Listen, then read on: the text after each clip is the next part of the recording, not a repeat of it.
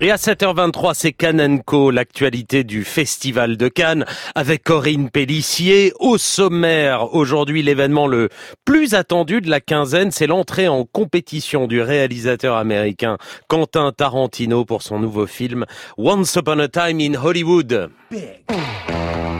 Quentin Tarantino. C'est lui qui obtient cette palme d'or pour Pulp Fiction. Mon rêve était d'aller à Cannes, pas avec un film, juste d'aller à Cannes. Ici le président du jury, Quentin Tarantino.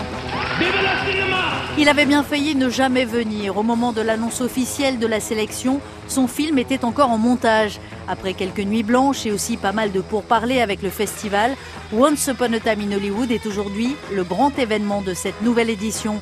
Présenté ce soir en 35 mm et en avant-première mondiale. Autant dire que les places vont être chères pour avoir une chance d'approcher le trio gagnant, Quentin Tarantino, Brad Pitt et Leonardo DiCaprio. Stop chasing me. I can't stop. It's my job. 300 photographes et caméramans accrédités pour la plus belle montée des marches depuis trois ans et des paparazzis en embuscade dans toute la ville à l'affût de ce cliché pour lequel tous les magazines quasiment de la place parisienne seraient prêts à casser leur tirelire. La photo plantée euh, des trois, euh, Tarantino, Brad Pitt et DiCaprio, bon c'est bien, mais tout le monde aura. Évidemment, c'est moi c'est ce qui m'intéresse le plus, c'est plutôt le officieux en soirée. Lui, c'est Rachid Bellac avec Delphine Evenou, le paparazzi le plus connu des soirées canoises, photographe chez Best Image. C'est clair que tout se joue ce soir. DiCaprio, c'est quelqu'un qui aime beaucoup sortir en boîte. Je le vois à Paris, je le vois à Cannes, je le vois à Saint-Tropez, et je sais que dans la soirée, il risque d'aller dans l'espèce de club sur la pointe là-bas au Palm Beach qui s'appelle euh, le Gotha, parce qu'il y a ses habitudes. DiCaprio avec des copains, on s'en fout. DiCaprio qui danse, c'est pas mal. Mais DiCaprio avec une belle fille, c'est encore mieux. Et alors, s'il la prend dans ses bras, il l'embrasse, jackpot. Après, évidemment, Brad Pitt avec une nouvelle nana, on va dire sur une plage euh, alentour, euh, allongé euh, ou sur un bateau en train d'embrasser euh, sa nouvelle fiancée. Voilà, ça, c'est le coup de l'année. Point. Ça explose tout.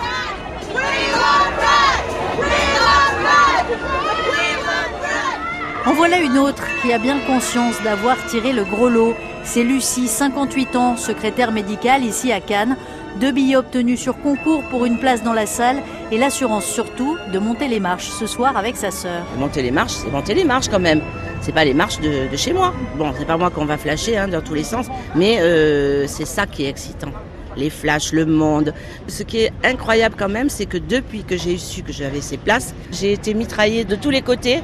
Des SMS, des appels pour me dire si jamais vous n'y allez pas, est-ce que vous pouvez nous donner vos places et tout? Bon, ben, j'ai dit euh, non, peut-être pas, mais bon, c'est fou quand même euh, l'effet qu'il fait, hein, Tarantino. Et puis Brad Pitt, et puis Leonardo DiCaprio pour les petites minettes et tout ça. C'est moi j'aurais bien aimé faire du, du cinéma parce que je trouve que c'est génial de se mettre dans la peau d'un autre. Silence, on tourne Tout le monde en parle à Dole. On a l'air de quoi?